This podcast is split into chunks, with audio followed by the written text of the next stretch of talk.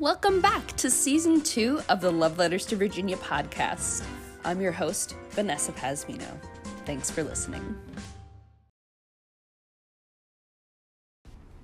Love Letters to Virginia, the podcast that keeps Virginia on the map, is sponsored by Anchor.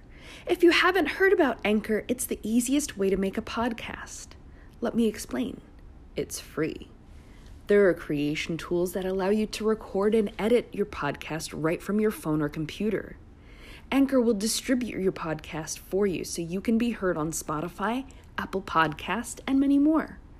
You can make money from your podcast with no minimum listenership. It's everything you need to make a podcast in one place. Download the free Anchor app or go to Anchor FM to get started.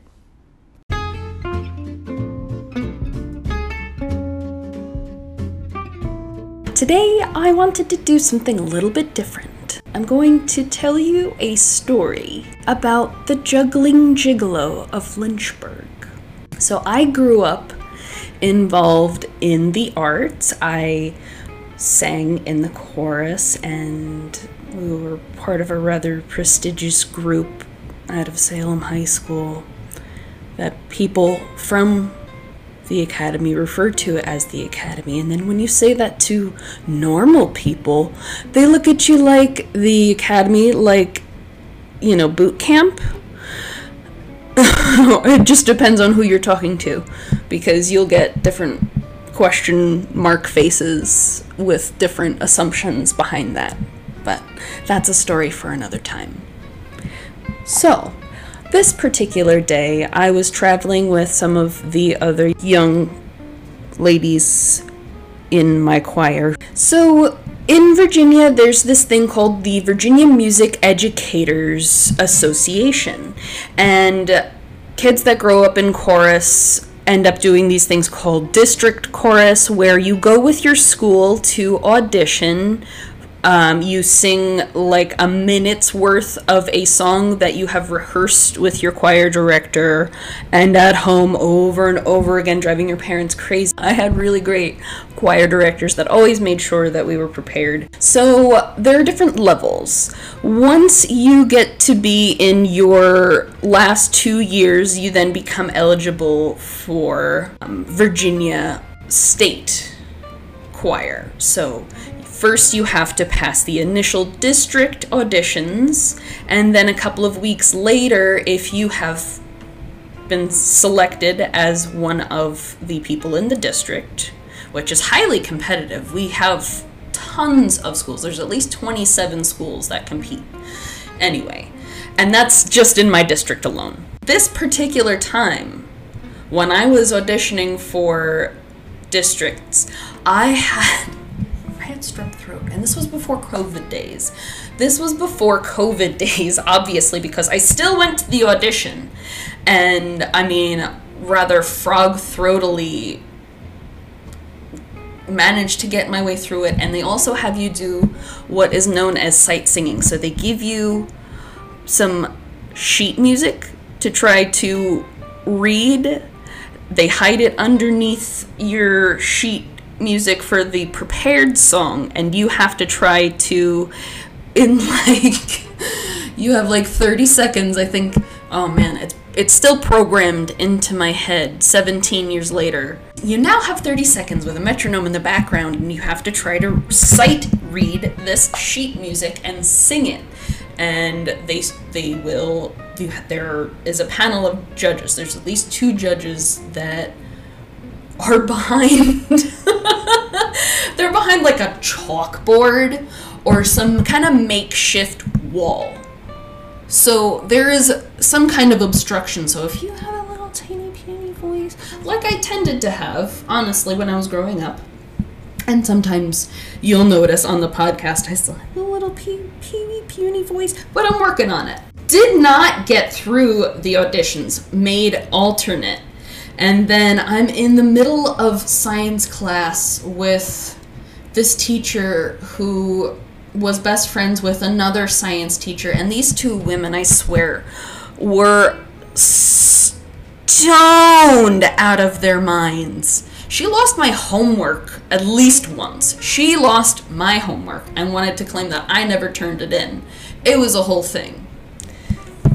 Anyway, I'm saying all this to say that yes, I was second alternate. My choir director comes flying in like the day and a half before all of the permission slips are due for the trip to audition for Virginia State auditions.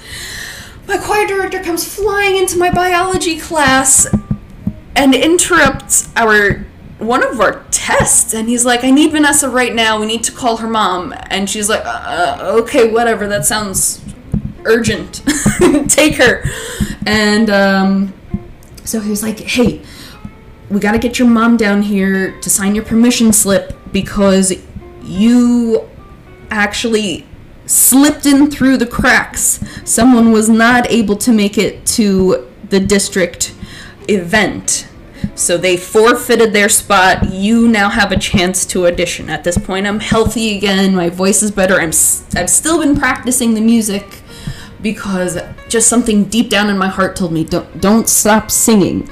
So, by God, I got in. And then the actual event was in April in Lynchburg. I had never been there before.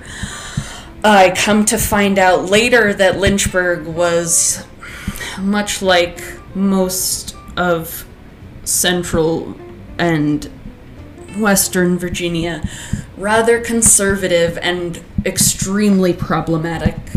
But I had the fortune of seeing it for the first time in the late later to mid 2000s when you know we've got we've seen some progress obama had been president for a little while and one of the mothers of the young ladies that made it into the state chorus. The mother of one of my friends who had made it into Virginia State was driving us and a few of the other girls into Lynchburg because we were all still too young to drive. it was like a three hour drive into the mountains and it was gorgeous and we start to finally get into more of the city where we're almost to the school where they're going to be hosting the event. And I notice this beautiful man in the median just juggling for his life. Let me tell you, juggling for his life. This was the most beautifully flamboyant man I had ever seen.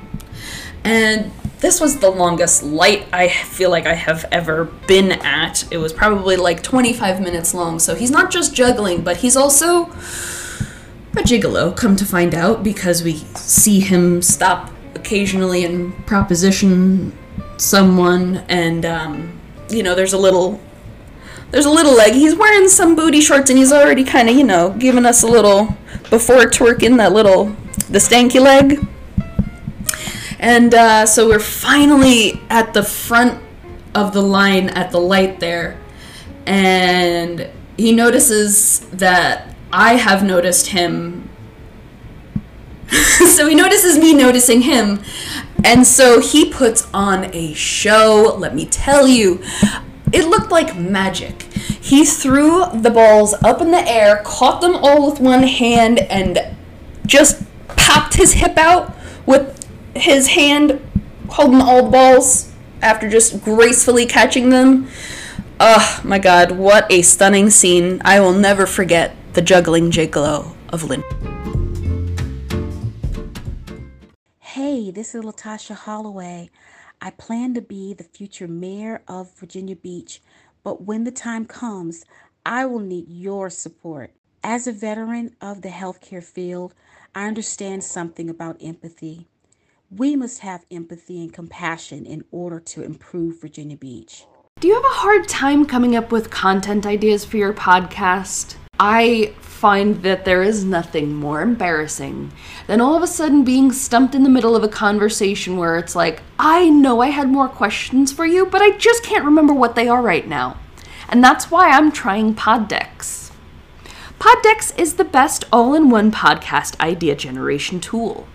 You get everything from episode ideas to interesting conversation starters for interviews, engaging discussions for your live streams, and even social media content ideas.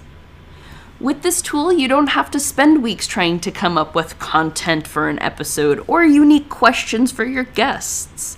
Just shuffle the cards and pick one at random, hit the record button, and get started. Now you can make better content, have more fun while you're at it, and get your viral moment. All with Poddex. Head over to poddex.com and use code C4C.